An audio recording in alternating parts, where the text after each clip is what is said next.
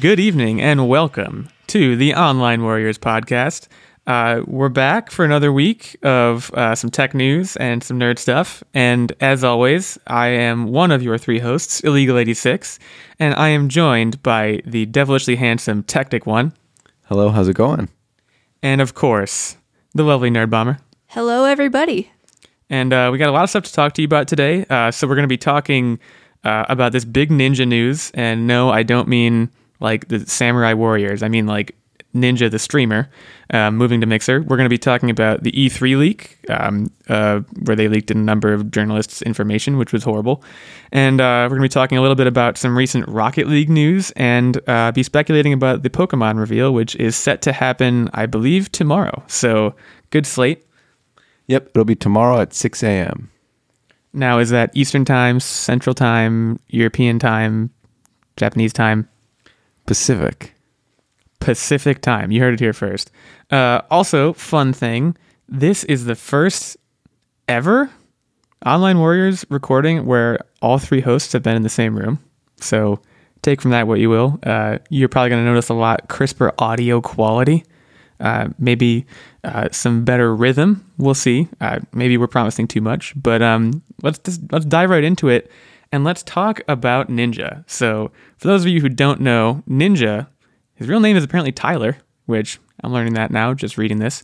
Um, Ninja is the biggest name in Fortnite streaming, and until I think four or five days ago, he has been streaming on Twitch, uh, which is that big streaming service for Let's Plays that essentially has the market cornered. But uh, right now, Microsoft is looking to get in the game with their fledgling competing service called Mixer.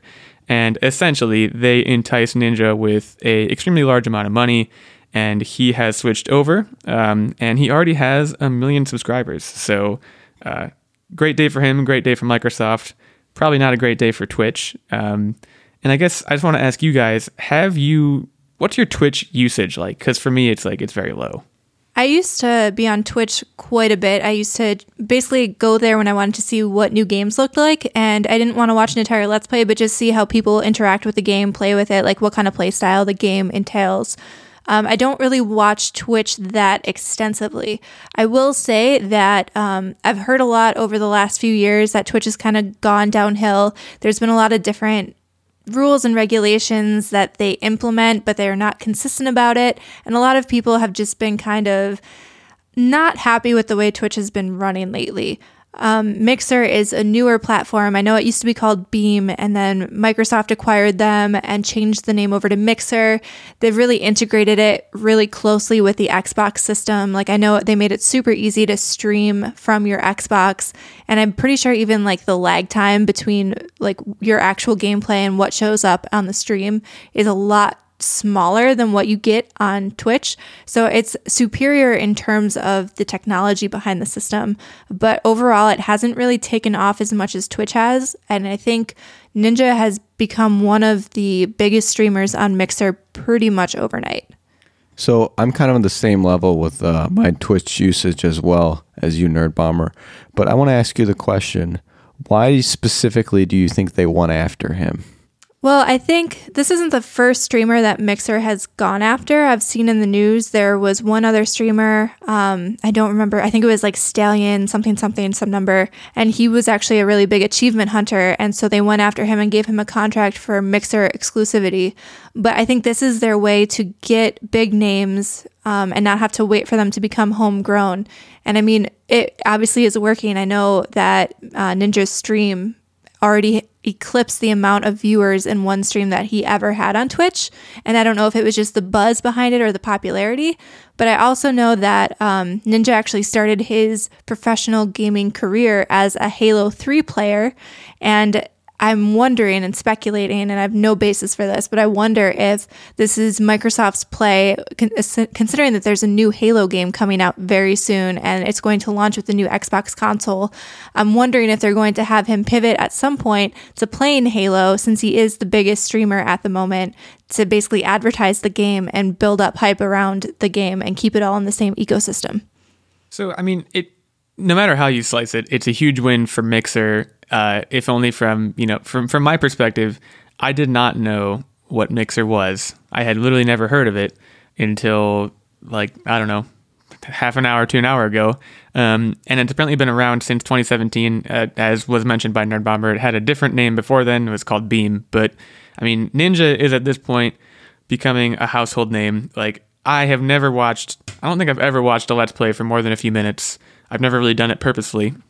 I've certainly never watched any Fortnite Let's Plays. I've never played Fortnite, but pretty much everyone at this point knows who Ninja is, and like outside of maybe PewDiePie, like there's no streamer who has more notoriety than he does. So no matter how you slice it, it's a hum- humongous win for uh, Microsoft. And I don't know off the top of my head how much money they gave uh, Ninja to kind of move over to Mixer exclusively, but it has to be quite a bit. And you know, this guy is already living the dream. He's made millions of dollars. Uh, he's going on Ellen this week, so if you're an Ellen fan, check out Ninja on Ellen. Um, but just you know, imagine this. Imagine living your dream.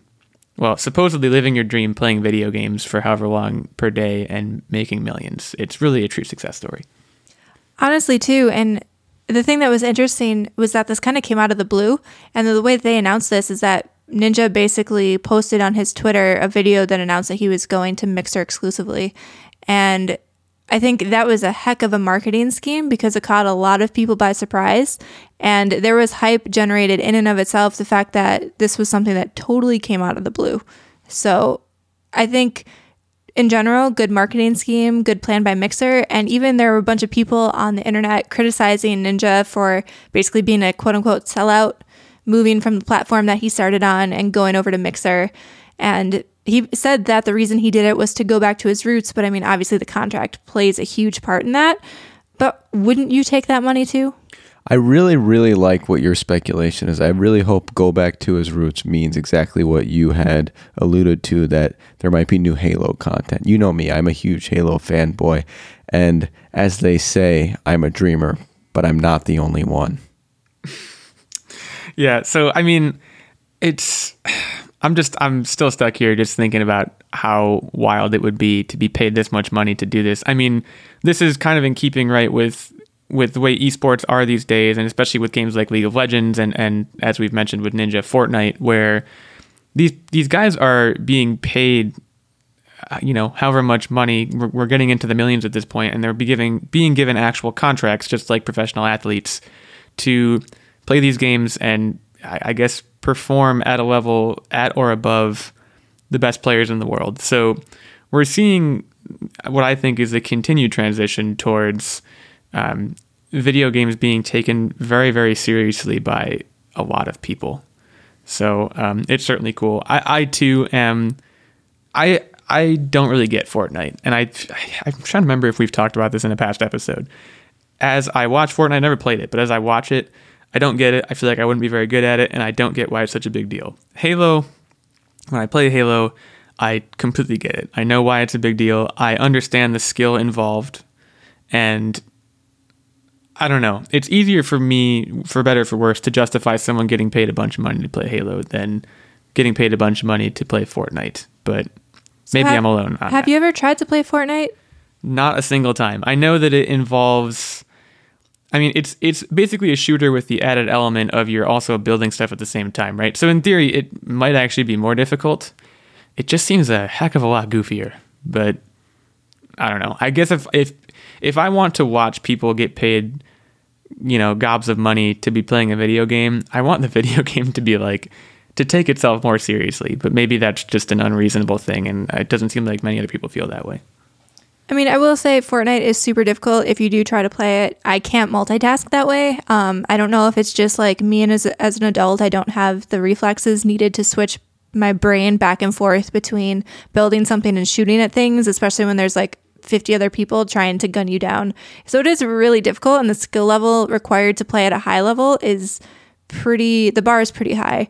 But I do agree that there's something to be said about the more realistic type games like Halo and stuff like that. It's just a little bit more interesting to watch, in my opinion. So, kind of a segue to that, when do you think we're going to move into V sports? VR esports but I like the sound of re sports better. I mean, you've already got games like Firewall Zero Hour that are trying to implement the first person shooter, tactical shooter, kind of like um, a, a Counter Strike type game or Rainbow Six in terms of like VR on the PSVR. And I think that's actually pretty popular. Personally, though, I think that's kind of hampered by the state of VR in general because the graphics are not consistent across the board it's very dependent on how well your system can run and what kind of hardware you're operating on. And overall, I just don't think we're there yet. I'm sure as technology progresses, it will be very, like a very up and coming arena. Um, especially when you think about like a futuristic movie or something like that, where they have the VR headset and then they're controlling like bots or something on a field. I Ready could see that. Player One. Yeah, pretty much something like that. I could see that becoming big.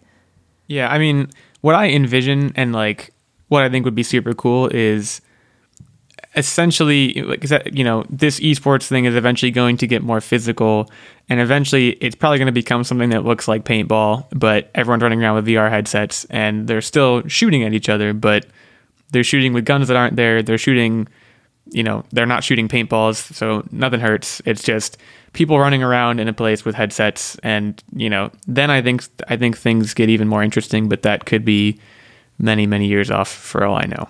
I mean, I could even see that becoming big in terms of like something to replace NASCAR. And I know that's really difficult to do because there's nothing quite like being at a NASCAR race in person. And I, I, I, honestly don't know this from experience, but I know my uncle is a huge NASCAR fan. And he says there's nothing like being in a stadium where you just feel the rumble of the cars. But I could see them replacing the human drivers in the actual car where they spin out and there's a lot of injuries. I mean, if there's some kind of like VR dr- like control over those cars, you could still basically have a NASCAR race, but eliminate the potential for injury and death and stuff like that. I mean, we have military drones. It's not far from the possibilities of what we got today. I like where your head's at. Do we have robot pit crews in this scenario? I mean, I think there would be, but you wouldn't even really need robot pit crews. You could still have humans because honestly, like you never hear about the pit crew guys getting super injured. Like they're not really in the line of harm. I still want them, and I want them to all be French mini cars like in the movie Cars. Those guys are great. I think where to kind of settle in on this and to come full circle, I think when we know we've hit peak video game existence is when Ninja, who by this point will probably be like 50 or something, uh, when Ninja becomes an actual ninja and he's like wearing a VR suit, but he's doing ninja stuff, that's when we know we've peaked. And then your gamer tag actually becomes like what you like to do in this VR competitive esports world. So like I would be hmm, what would I be? A thief. Yeah, I could be a thief. There I mean a a thieving game set in that world of VR but you're in an actual place like it sounds super cool. Um, I think that's where we're headed. And I imagine that once we get there, it's going to be talked about at E3 uh, and that's a crappy segue to our next topic. So, uh, this just broke today. Um, apparently, a massive database of video game journalists, YouTubers, and streamers uh, was leaked, um, essentially uh, because it had been collected for uh, the Entertainment Software Association, who puts on E3. Um, it looks like it's just a spreadsheet. So, there's uh, something like 2,000 sets of personal information and we're talking addresses emails and phone numbers here. So not like you know your bank account number but certainly enough for for um, you to garner some unwanted attention if people don't like what you say. Um, they essentially leaked on a public page uh, on the entertainment software association's website. So um, it started going around and uh, yeah not not great at all. No one likes to be doxxed. Um, you know uh, we go to certain lengths ourselves to make sure that you don't know exactly where to find us. So, um, not a great day for any of the E3 folks. Yeah, I think that's a really massive breach of security, especially because this is I mean, I think the the leaks were all members of the media and obviously those are the people who are getting the most attention um, out of E3 or in the gaming industry. And as we all know, not everyone in the gaming industry, although we love most of the people in the gaming community, not everyone is very nice. There are some hostile people out there. I mean, we always hear about streamers getting swatted, which is terrifying. Um, even like people who get stalked and like they might not even like dislike you, but they might be obsessed with you and stalk you. Too many weird things can happen if your public information is out there. And I think that's a huge breach, both in confidence and I don't know, just security. I mean, would you trust as either a reporter or even just a regular Joe, would you trust giving your information to the E3 organization again? Do you think that this is going to drive journalists to be more reserved, I guess, and less aggressive when they're trying to obtain their information? Well, I think it, what it might do is it might give journalists pause about, like you said, Nerdbomber, like giving, you know, giving the E3 folks their information, knowing that it's apparently not all that safe, and and you know, to tack onto that, like the harassment has apparently already begun. Um, one journalist who wishes to remain anonymous started getting unknown caller calls around three in the morning, and they said that, that two of their coworkers from the same outlet have also re- received strange calls. Uh, Craigslist posts have started showing up that I can't even repeat the details of them, um, but yeah, it's really not great. So, um, and it actually turns out that um, this information has been out on their website for at least three months, and people just haven't noticed it. So um, a pretty long time for a pretty major breach to be taking place. Um, so yeah, pretty pretty shocking stuff. Do you think this would be grounds for uh, the group of basically media journalists to organize against E3? Like, do you think there's grounds? I, I don't know enough about legal stuff, but do you think they have some kind of leg to stand on in terms of suing the E3 organization and getting some kind of like reparations for their information being out there in the world? Because, I mean, once that stuff is out, you can never get it back unless you're moving and changing your phone number and changing your workplace in some instances. Like, once it's out, it's out a leak is a leak. So on any cards I've seen where you fill out your email name, it usually says this won't be shared. Bah, bah, bah, bah, um, but I don't know if this this isn't like a giveaway prize thing. So I don't know if they were either not covered or I'm talking about the journalists either not covered or it's kind of a free information thing. I, I my guess is that E3's got some fine print in place somewhere to keep any lawsuits from happening. Um, if I were the journalists, I would certainly try. Um, but you know, all E3 has really done at this point is uh, they've released a statement saying we're sorry, it won't happen again. But I don't know in this instance if if that cuts the mustard. I mean, you know, we just recently heard about the Equifax thing, which I know is a totally different thing. There's financial information involved there, but there were however many millions of people affected, and now yeah, I actually know someone who was affected, and you can file to get like 175 bucks or something. But now it's turning out that so many people are filing that they can't give away that much because it's a set amount of money and it's a class action. So it depends on how many people file for it. Um, certainly nothing like that will happen here. I don't know what they would sue for and what grounds they would have, but it's certainly super scary at the very least. It's just crazy to me. And I mean, there was something that also just released, Cafe Press, I believe, was the website where they also had a data breach. And I think this just begs the question of how secure is our online data as a whole? Because I feel like every six months you hear about some new massive data breach where your either email address or your password or your tax and credit information is out and loosed in the world. How concerned are you guys about where you put your data?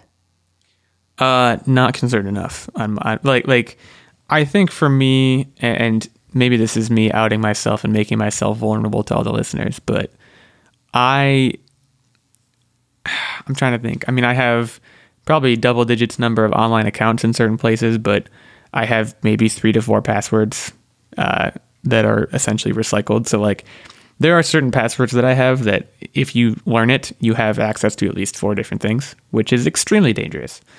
Um, I know that uh, Discover, I'm a Discover member. Shout out to Discover Card.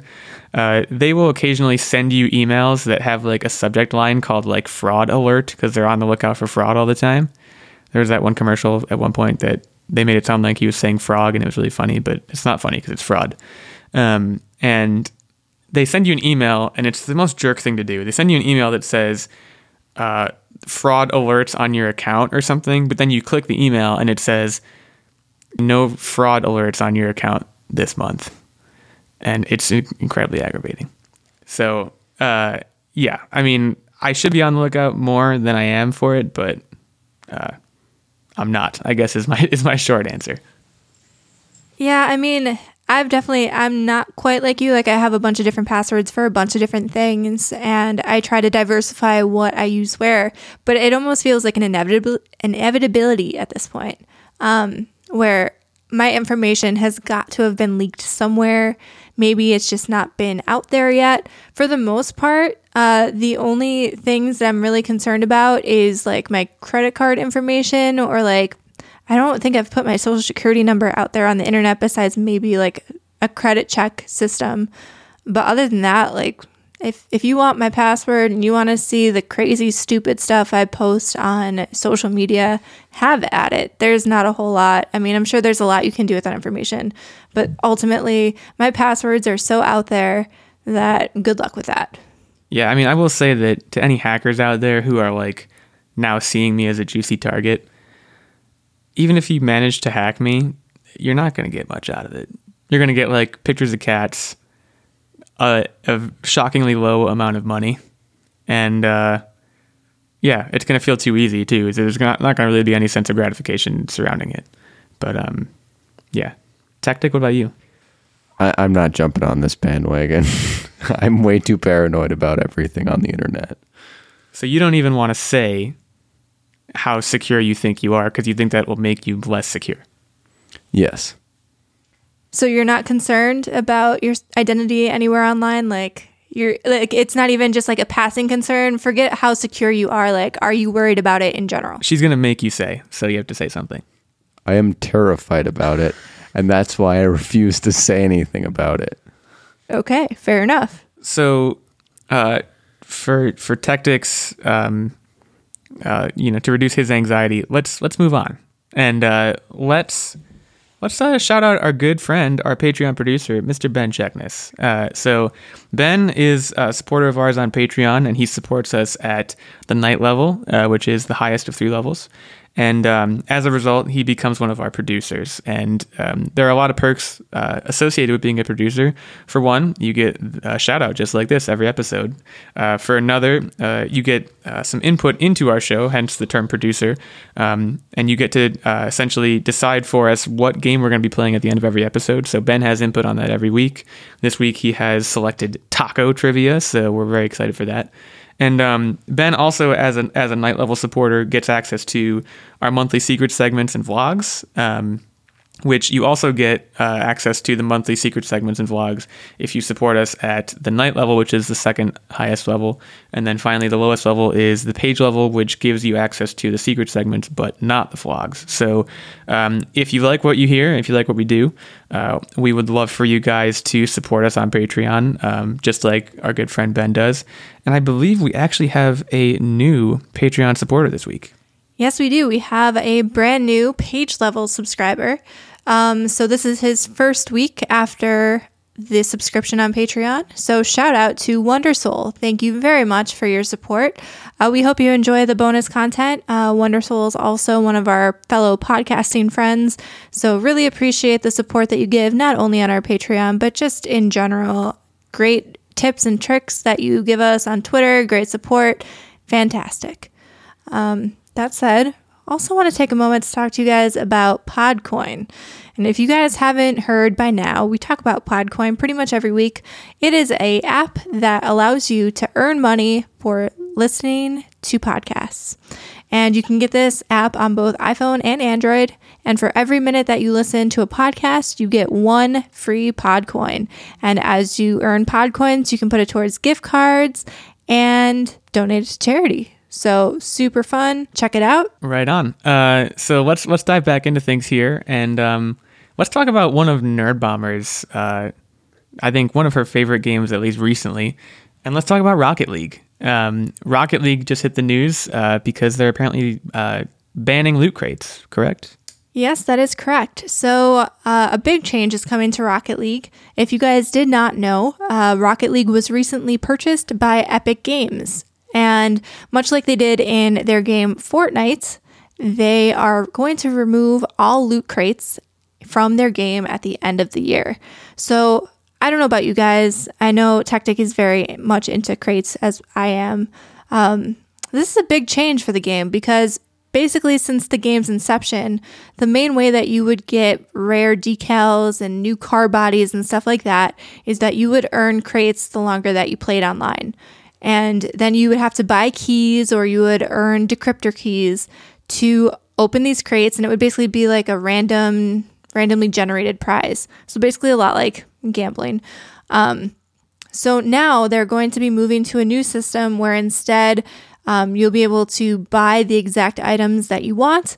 If you have crates already, they're going to convert to something where you can see the exact item that you'll be getting in advance. Um, I'm not 100% sure what they'll be doing with keys if you already have them, although keys can also currently be used to buy into the Rocket Pass, which is a lot like Fortnite, um, where you buy a rocket pass for the season and then you unlock items whether it's decals or new car bodies the more that you play so it's based more on experience points that you get than it is just shelling out money for keys to randomly potentially get something and the, there's been a couple different reactions that i've seen on the internet one is um, people who are against loot boxes and sinking money into keys and not necessarily knowing that you're going to get something good. Um, those people are very excited about this change. But then there are a lot of other people who are very heavily invested in the trading community. Um, there are actually apps and stuff where people are selling items that they get in loot crates that are rare and making like real life money and profit off of them who are not super happy about this change. So, what are you going to do with all of your unopened crates? Are you going to wait it out to see if you get something good, or are you going to buy keys like a madman? I think I'm probably going to wait it out because I eventually got into the point where I realized it was a waste of money for me to pay money to not necessarily get something good. Um, I was getting a lot of decals for cars that I don't even use. And then eventually I went the route where I would spend real life money instead of keys and just pay people who play the game a lot to get the car that I wanted or the decal that I wanted and just kind of cut out all of the stupid random generated stuff. So, okay, a couple questions as a relatively uninitiated guy here. Uh, one, how many of these crates do you have? It sounds like you're making it sound like you have quite a few. So you earn crates the more that you play the game, and there is a bunch of different types of crates. They were they were cycling through like every season. They would introduce a new crate with new contents and decals and cars. And when I stopped opening crates and when I stopped trading and really getting into that trading community, um, I obviously just started acquiring crates and not doing anything with them. So I would say I probably have upwards of 50 crates laying in my inventory.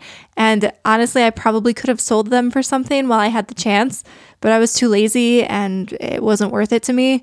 So at this point, I'm almost definitely going to just let them sit there and convert into an item. Well, knowing that they're going to open into something for virtually free, they might be worth more up towards the end of the year. Well, I don't. So they're going to show you what's in them, but I don't think you get to unlock them unless you use a key. They haven't totally specified, but it sounded like you're still going to have to pay to open it. So you'll just see which item of the crate you'll be getting. So they'll take out the randomness of it. You'll just see exactly what item it is and if you want to unlock it. But it's going to be the flat key price as opposed to the item price? Mm. They haven't given those details, at least as far as I could tell. So okay, so was this a a change that was spurred by because like I mean we all remember the Battlefront two thing and like people there's a lot of hate going around for loot crates right now. Is that what this is, or it was it was a con- conversely Epic realizing we're not making enough money from this loot box thing? Let's change it up. Do you know? I think it's a little bit of both. I mean, I know loot crates have gotten a lot of flack, as you mentioned. They're really becoming under scrutiny. A lot of countries are looking to see whether they're even legal or whether they need to be put behind like an age cap. But I also think some of it has to do with now that um, Psyonix sold Rocket League to Epic, Fortnite is raking bucket loads of cash in through their battle pass, which is basically what Rocket Pass started to adapt or Rocket League started to adapt through the Rocket Pass. And it seems a little bit more straightforward, more upfront. You know what you're getting. It's really, you're paying for access to potentially put the work in to get the prizes. And I mean, Fortnite's not slowing down in terms of how much money they're raking in. So I think Epic Games just sees this as an opportunity to switch to that model. People seem to love it. Um, I know there's a, still that big trading and selling community, but then you also remove um, all, that whole like black, quote unquote, black market dealings behind the scenes where Epic doesn't get any money from that. If people are selling items to trade, they don't see any cut of that profit. So I think moving to like a solely Rocket Pass powered system for people to buy stuff or just allowing people to buy things directly from them is cutting out that middleman and putting more profit and stuff directly into the pocket of Epic Games. Which I find to be a shame. One of my favorite subreddits was um, r slash Rocket League Exchange, which the community was fantastic. People who wanted item A would easily be able to exchange it for item B. Everyone was friendly, and everyone not only was friendly, but gave each other helpful playing tips. And it was just a fantastic community. I feel like moving to this new system, we're going to lose that. I don't know if you'll lose it completely. Um, I think that will still exist because people will still earn things through Rocket Pass that they might not necessarily want. And so they might be able to trade multiple things to someone else. Because you can also, I'm assuming they're going to keep their upgrade system where if you have like five or six items at a certain level, you can upgrade and cash them all in to like take your chance and see what you might get at the next tier up of like decal or prize. So I don't think that will go away completely, but I, I do agree that it'll be kind of sad to see that economy go because just from like a nerd perspective, it was interesting to see that whole economy built on random luck and generation and rarity. It was just interesting to see that whole thing function. So I, I mean, it sounds like you essentially just said uh, where you stand on this, but you know, as a fan, how do you feel about this move in general? Is it going to stop you? Is it going to get you more into it. I don't know how much thrill you derive from the randomness of the crates. So, weirdly enough, it did drive a lot of my play early on because I wasn't very good at the game. So, as I was learning how to play Rocket League, one of the things that kept me motivated and kept me going is well, if I suck, at least I can have a car that looks pretty. And so, like, I would play to get stupid prizes. And then the better I got, the crates stopped becoming important because if I really wanted a decal or something or a different car body, I would just go out and buy it. And it would always be under $5. And so it never felt like a big investment to get the car body that I wanted. And so this isn't going to impact me personally because now instead of paying someone on the internet to give me the car body I want, I can just pay Epic and it's really no different for me. Um, but I'm sure this will impact a lot of people because I mean there are people stuck in that gameplay loop where they love crates. And there I mean there is a thrill to opening a crate. Every time you open something it's the same thrill you get when you pull the lever on a slot machine. You don't know what you're going to get and it's fun. Yeah, see I I actually I have somehow managed to not really like I I don't have I shouldn't say I don't I do own Battlefront 2 but I haven't played it nearly enough to experience uh, the whole loot crate thing. I think they undid a lot of it after all the backlash. But I, I don't have much experience with the whole loot crate system. I don't play many games that that really feature that very heavily, so I don't know how I would react to it. But my gut tells me that, boy, I would fall victim to it brutally. I would be, I don't want to say I would become addicted to it, but like I'm sure I would derive quite a bit of enjoyment out of it. So it's definitely it's one of those things where you get into this gameplay loop of oh my gosh because crates also used to be rare back in the day and maybe that'll age me as a rocket league player but you used to have to work harder and play for longer to get a crate. And so then when you would get a crate you'd be like oh man maybe this is my chance to get that cool exotic black market decal that i want. And then you would open it and you would have this like intense moment of hope just for your hopes to be dashed when you would get a freaking breakout decal that no one ever wants and so it was like this weird like excitement and severe disappointment up and down. And then crates started becoming more more prolific because I think they thought it was a great idea to sell more keys, which it was. People did it. But I mean, eventually, I think no matter what game you're playing, you get to a point where you're going to look for alternatives to break that disappointment cycle because you're just wasting money when you can just buy exactly what you want. Sounds about right. Um, let's yeah, I mean, I, w- I would fall victim to that for sure. Just hearing you talk about it, I can't even imagine how excited I would get. Well, I have one more question. So, one thing that we've noticed as we've broken back into collecting Pokemon cards is that pretty much every booster pack you get has a holographic on it. In other words, if they want the super rare black market decal, they can now just buy the super rare black market decal. It no longer has its difficulty of getting. Um, does that ruin it for people? Or back in your and my day, when you'd get, you know, exclusively elemental the fi- the energy cards, and we, it you'd be lucky if you got a Rattata in your in your deck, and now it's just super easy. Does that ruin it for you, or It cheapens it a little bit, but at the same time, ultimately, Rocket League comes down more to playing the game and Pokemon cards and something like that where you're collecting solely to collect. Because for the most part, if you're really building a deck, you're going to be targeting specific cards and you'll be buying it. You won't necessarily be opening booster packs. So for that, you're buying booster packs for the thrill of maybe I'll get it, and it's more a collector type thing. Whereas Rocket League, the the skins, the cars, the decals, all that kind of stuff, that's secondary to the gameplay. So I think it ultimately doesn't matter that much because it doesn't enhance a whole lot. It's just like, oh hey, this is kind of pretty at the end scene because half the black market decals that I've ever had, and for those of you who don't know Rocket League that well, the black market decals are the animated ones that are like shimmery and shiny.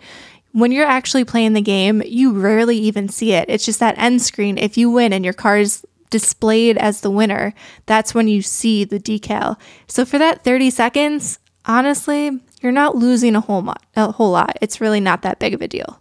I mean, so tactic you did find for me, like I, that sounds like my closest point of contact with the whole loot crate thing, and that that was a good parallel that I I think that you drew to, like when you were a kid and you would get a Pokemon booster pack and you would get excited to open up and see what was in it. The excitement of just buying a pack that you know what the cards are going to be, it's not the same. So um, I guess I'll be curious to see how this works out for Epic, how this works out for Rocket League as they move to, uh, as you mentioned, this this like Rocket Pass kind of thing. Um, but on the subject of Pokemon, uh, we also want to talk a little bit about the reveal tomorrow at 6 a.m. Pacific time. So so far we've seen gigantic Pokemon, we've seen new Pokemon, we've seen the new gym styles. There's supposedly another reveal tomorrow, and I'd like to take the time to speculate on what it may or may not be. So me personally, there's two things that I'm looking forward to. I want to see if the fire type is firefighting. Everyone's wondering it. It's a bunny. It's got a band-aid on its face like a fighter would. Is it firefighting? Are they going to continue to exhaust that option? And maybe we'll see the final evolutions and finally be able to put that to bed. The other thing that I would like to know is who is the third legendary? Every single game that they've had, they always have the surprise third legendary. So, I think with a sword and a shield, you gotta have a lance. Honestly, I'm not super sure. I think if it ends up being a lance, I'll probably end up eating my words, but that would be such a lame legendary Pokemon. I'm sorry. It would be a bro. It'd be it'd be Pokemon Lance Bro, They already had a gym leader named Lance. and he was a bro. I guess so. But anyway, so then what? Uh, what middle form or kind of what? Mm, I guess we'll call it English British weaponry. Do you think it would be then, if not a lance? I think it would be interesting if they had a mace or if it was something completely unrelated, just some random non weaponry related legendary from knighthood. Um, I, I, I honestly I don't know. I haven't thought about this too heavily. I I know that the information will be in my grasp probably by the time you are all are listening to this. So I'm sure I can just wait and see. Either way, I'm most excited for these two things. I really want to see the evolutionary forms, and I don't want to see firefighting. I want to see like fire fairy or something fun and new. So wait, let me get this straight. You can see a picture of this bunny and you don't know what it does, and that's what you want to know. No, they started off with three base types water, fire, plant, and they're alluding to some kind of a combination. And they said that there's going to be an announcement tomorrow, but they didn't say what it was. And I really want to know. But we can leave this topic for the side for now and move on to our next topic. So tune in next week for Tactics further thoughts on what will then be the revealed Pokemon. Um, yeah, I, I'm I'm not much of a Pokemon guy myself, so I was on the sidelines for that one. But um, let's kick things uh, around the news and into our personal news in our weekly "What Are You Up to" Wednesday segment. And for starters, I will kick it over to the Nerd Bomber. All right, so this week actually marked the end of my summer softball league. And every summer I play softball with a group of friends and coworkers. And I'll be honest, this year was pretty brutal. I know a couple of you actually listened to the podcast, so it was a fun season, but it was rough. Um, we had three wins on the season and seven losses. New record. Yeah, it, it was better than we did last year, but it was it was pretty rough. We had some people who had never really played softball before, and they actually made some pretty great strides. So, from a personal achievement perspective, there was a lot of good personal achievements that occurred over the season. But overall, I think we were all just kind of happy to be done this year because it's rough to be pummeled every week. So we had a great little celebration at the end of the season, went out and got some food, got some great greasy bar food, and had some beers.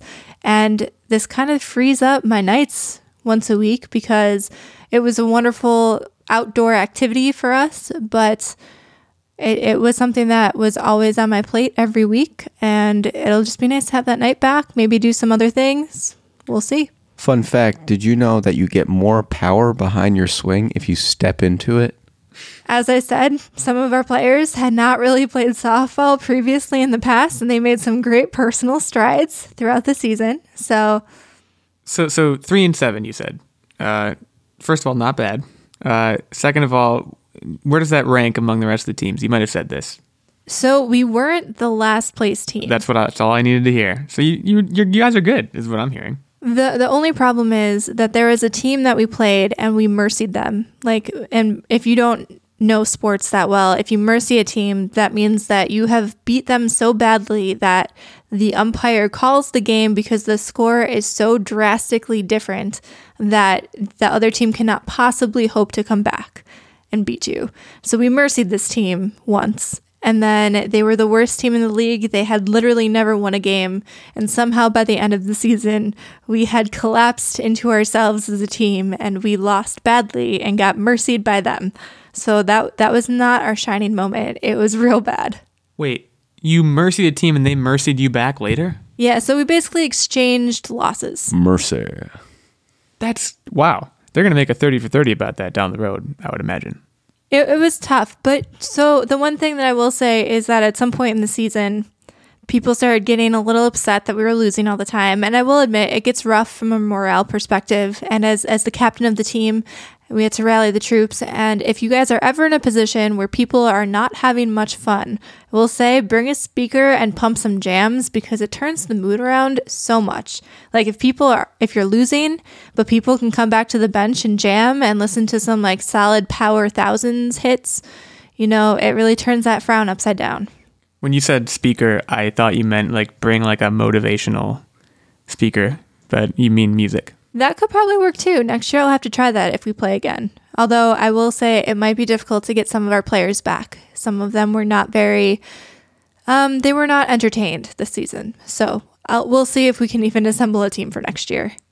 Yeah, I captained a intramural volleyball team, so I know the challenges, especially when it comes to uh, not winning and trying to keep morale high. It's incredibly challenging. So Ironically, maybe I should be playing volleyball because once upon a time when I was in college, we played intramural volleyball and I assembled a team of misfits. None of us had played volleyball before, and somehow we won the intramural volleyball league. I was Mr. T. Were you you were on the team? Yeah, you were. Yeah, it was that was an A-Team reference.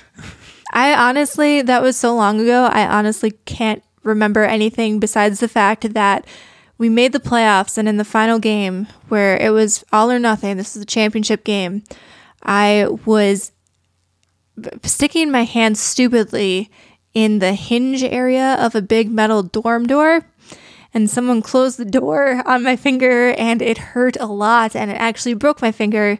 So that ruined a lot for me because I could not play in the championship game. I also was in a self defense course because I needed to take an extra credit. And I was not allowed to pummel the red man, you know, the big guy dressed in pads that they let you beat up at the end of the year. I was super pumped for that, and they would not let me do it because I had a broken finger. So that kind of stunk. Which finger was it? It was the n- ring finger on the non-ring finger oh, hand. Oh, you don't need that. You apparently you you do if it's in a if it's in a splint they don't let you play because it's a it's a liability issue and they don't want you to get hurt. I suppose the splint would have gotten in the way. Uh, well, uh, congrats on your uh, completed softball season. Uh, hopefully, it was at least somewhat successful. Uh, Tactic, what do you got for us? So I had a vitamin D fil- filled uh, weekend, and by that I mean nonstop sunlight. Vitamin D. Calm down there, ladies, um, or men. I don't know. Um, so anyway, we we went to a baseball game and watched our local team get absolutely blown out of the water, which was fun. But the sun was shining, and I was having a good time. And then another fun thing is every year we have a festival surrounded by celebrating the harvest. Um, and my goodness, it is a riot. All the fried food you can eat, giant pizza, and vegetables, really. Yeah, basically all of the agricultural products that you can think of for whatever reason, we like to celebrate it. So they dip it in fried stuff, they dip it in butter, you eat it, you feel not so great. It's a good time. So, for those who are Parks and Rec fan, Parks and Rec fans who are listening, uh, they're they're talking about the Harvest Festival. They live in Pawnee, Indiana, uh, which is actually a fictional place. But um, yeah, I mean it's it's fair season. Uh, you know, uh, county fairs are all about eating disgusting fried foods. Let's let's do a quick round table. Favorite fried food that you can get at the state county fair, Harvest Festival, whichever you want. Hands down for me, lately, deep fried taco. And I, I would have said fried dough if you take me back like five years, but the deep fried taco has wormed its way into my heart and it's probably my favorite fried food to eat. So, my favorite fair food, I usually get the euros. Honestly, I don't know why they're not a big fried food. So if I if I'm going to talk about fried exclusivity, it's going to be the dessert, and it's going to be the fried Oreos. So, okay, so you kind of stole my answer, but I'm going to give you my most favorite fried food and my least favorite fried food. My most favorite fried food is two deep fried Oreos. My least favorite fried food is three or more deep fried Oreos because when I eat more than two, my entire body shuts down. Um, I think in a good way, but it's kind of hard to tell. My favorite other food to eat is Zantac when this is all going on. Actually, there was a food festival that we attended recently, and they were handing out little packets of to go Tums. And I thought that was the most clever thing. Like, honestly, every fair in what a time to be alive. Like every fair should have it, just little Tums dispensers. Because honestly, you're eating that kind of food, you're gonna need it. Even if you have a good digestive system, you probably need the Tums. I'm headed to a, uh, a county fair this coming, well, tomorrow actually, this week. Uh, so I will report back on my culinary adventures uh, next week. As for this week, um, I have been, well, I've been traveling. That's, uh, I am here with uh, Tactic and Nerdbomber for one thing. Uh, Yo. yeah, they're they're both here. They're I, we're all three of us are still here. Uh, I was traveling home initially for a wedding, um, which is always fun. I was in the wedding party on the bride side of the wedding party, which is always an absolute joy. Um, when you are a man on the bride side of a wedding party, expectations could not be lower. Um, they're essentially they're happy if you just show up.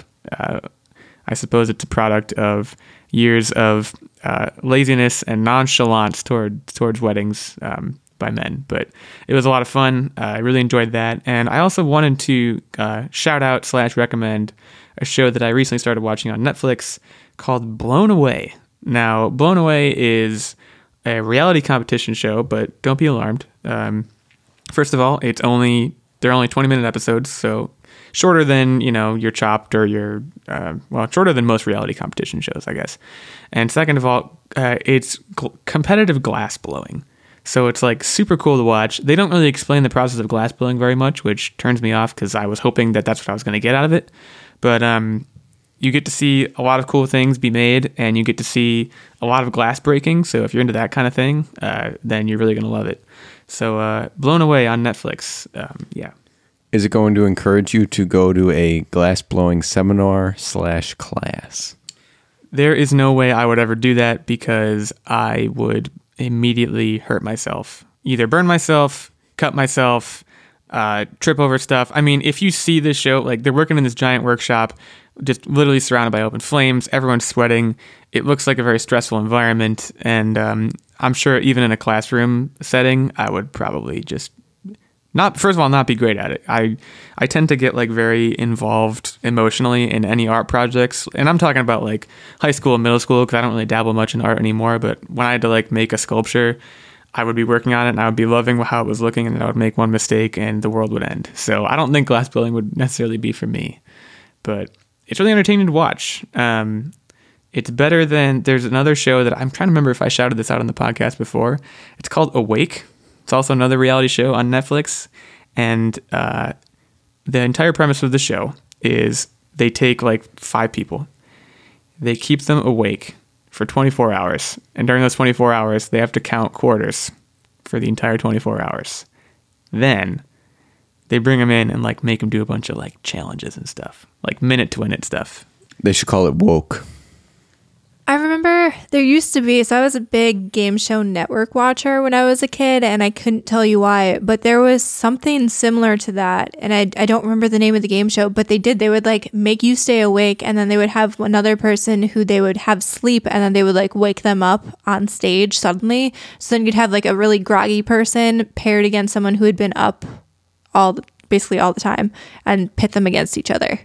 It's like it's borderline cruel because like they they have them count all this money at the beginning, and then if they make it, if the contestants make it through to the end, they're like, okay, you've won this amount of money.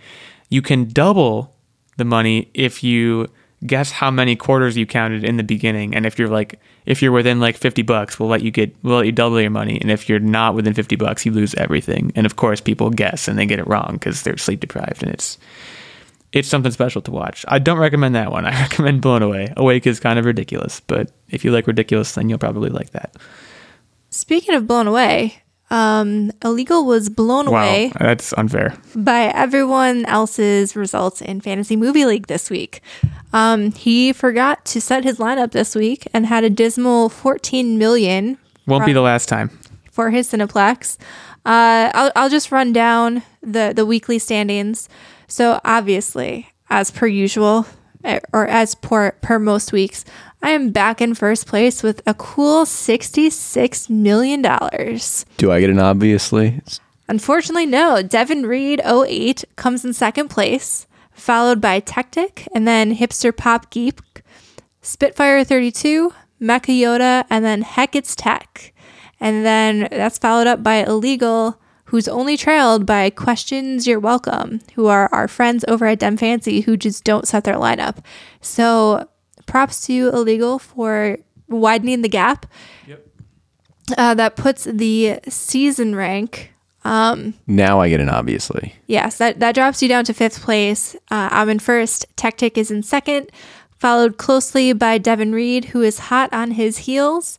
Um, Spitfire is a, about 100 million away after that, followed by Illegal 86. Yeah, and a then, lot of huge gaps here. Then we had some people who joined a little bit later on in the season, including Hipster Pop Geek, Mecha Yoda, and Heck It's Tech. But you guys will have another chance to get involved and get in the higher rankings when the next season starts, which should be after next week. So look forward to that. It'll be fun times. If you guys are interested in joining in all the fun, uh, you basically pick a lineup of movies you think that will perform well each week. You can find us on fantasymovieleague.com, search for the Online Warriors Podcast League, and our password is really clever, not very secure from what we were talking about earlier. Um, it is all lowercase, one word podcast. So if you guys want to join us, we'd be happy to have you. Does it ever get old winning repeatedly? You know, not really. I wouldn't think so. I do I do a fair amount of research, probably more research than anyone really should for Fantasy Movie League that has no consequences whatsoever. Um, but I guess on Thursdays it just gives me something to do. I look up trajectories for movies and like projections, and then I just do stupid things. So are you ready to win again? I'm definitely ready to win again. So let's go with that right into our quiz segment. So today's quiz is all as always Price is Right style, and it's going to be taco based trivia. So let's taco about it. so the first question is how many tacos do Americans eat in one year? Who gets to go first on this one? As always, ladies first. All right. So is this the average American or like all Americans as a whole? Because that's a very big difference. All Americans as a whole, how many tacos are eaten? Okay, so assuming that there's Taco Tuesday every week, and some people probably eat two or three tacos on Taco Tuesday, I, I got to map Some this people, out. I think everyone eats at least two tacos on taco. It's Taco Tuesday. Okay, I'm going to do an average of three because there might be some people out there who do four. So I'm going to do three times 52. She actually has her calculator out right now for those who, well, we don't have a video version of this podcast, so you can't see. But yeah, she's going through the, the motions right now. And man, I'm not going to say every American eats tacos every day, but I'm going to go with like a cool 100 million, maybe. Um, So you so you did some math on the calculator and then you just picked a number. no, I, that 100 million people. So 100 million times 156 should be 156 billion tacos. Correct? Um, does that match check out? No. No, you have an extra zero. Okay, 15.6 billion then. Okay, that number is too high. I'm fairly confident. So I'm gonna say four. No, nope. Uh, I'm gonna say 300 million. Okay, I just want to put this in perspective to you. The $5 taco box at Taco Bell, you get three tacos for $5, and I've seen people pack away two of those boxes in one sitting. So you had the right um, billion, but you busted. Are you serious? Oh, is it the four? Is it the point four? It's 4.5 billion. Oh, I was close. So based on the my- rules of Price is Right, I get the point, right? That is correct. I liked my methodology though. That was like a very solid methodology. I think I probably overestimated how many millions of Americans eat tacos, but it was solid, solid estimation. All right. So our next question, and the unit is going to be feet.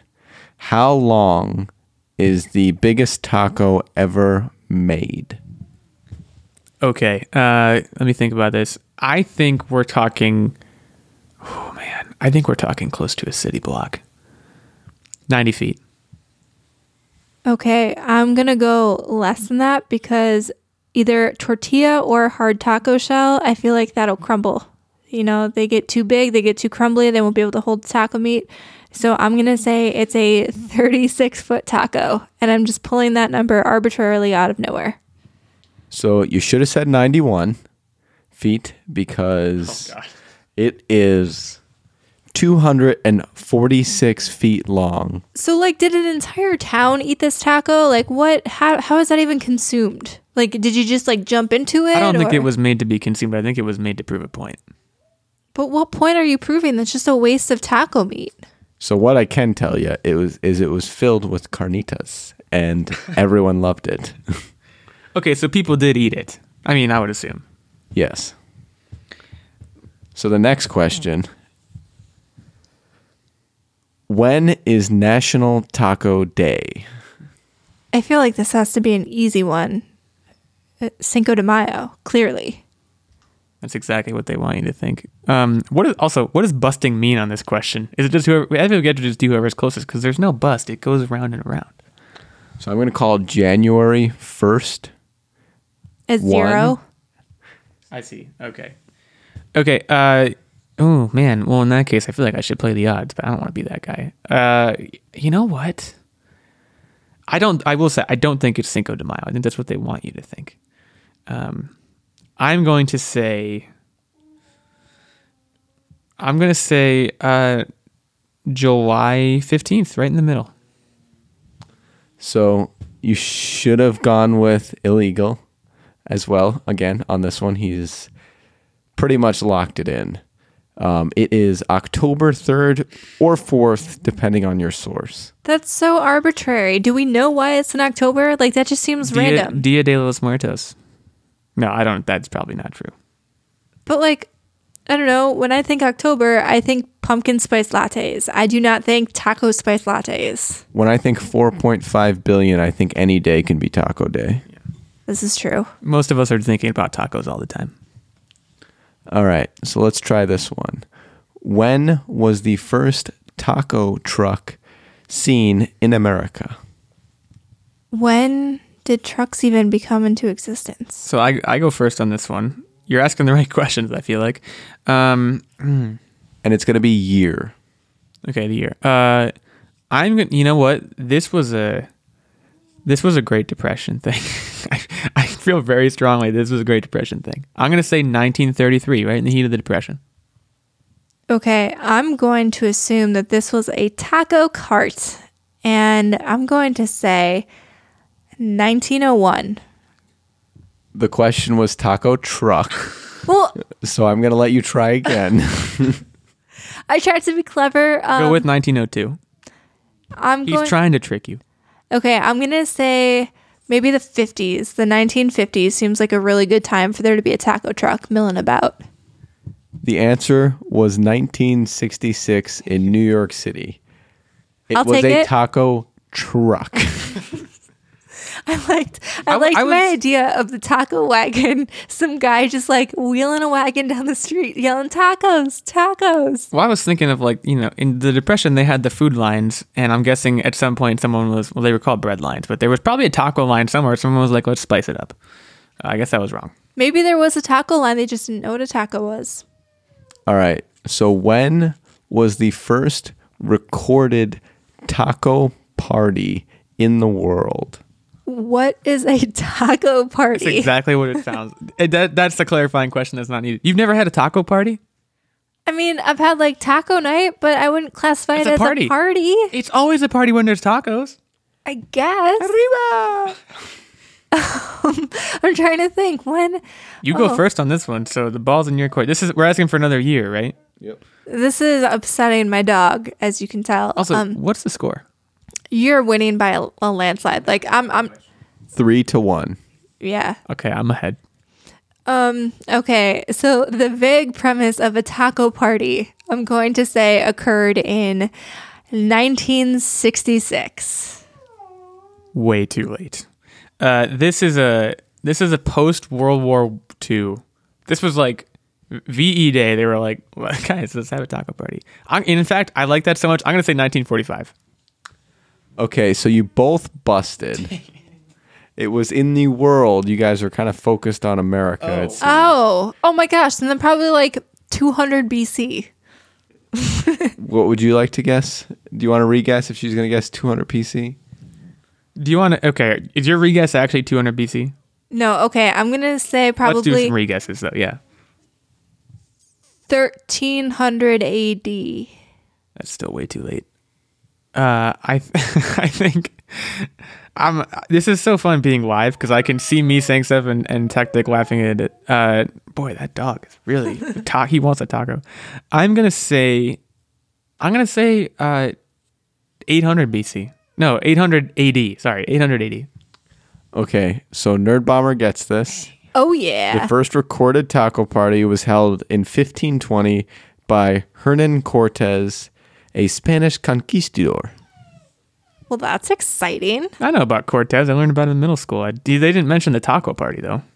That's like the first thing they teach you. So like do you know like what kind of taco party did he throw? Like People didn't talk about it. What we, we're talking hard shell, soft shell, you, you- you beef, know? chicken, carnitas. The joke's not funny twice. Okay, fair enough. So with that, Ill Eagle wins this one, and uh, that's the quiz. I, I got pretty close though. I got two of them at the end. It feels so good to win a quiz about tacos, even if it's just barely. You got to take your win somewhere because they're certainly not in fantasy movie league. Uh, that is fair. Um, I'll, I mean, hey, if if the choice is tacos or movies, I would pick movies. Damn it. Uh, but tacos would be a close second. So uh, next week, uh, I will be hosting the trivia to be determined by our good friend Ben. And uh, until next week, uh, we hope you enjoyed listening. And um, we really love doing this, and and we love that we have people who love hearing us. So thank you guys. Um, if you want to um, give us some support, uh, head on over to iTunes, give us a review, check us out on Patreon, um, and uh, just keep listening wherever podcasts are available. Yeah, thank you everybody, and we'll we'll talk to you all next week. See ya.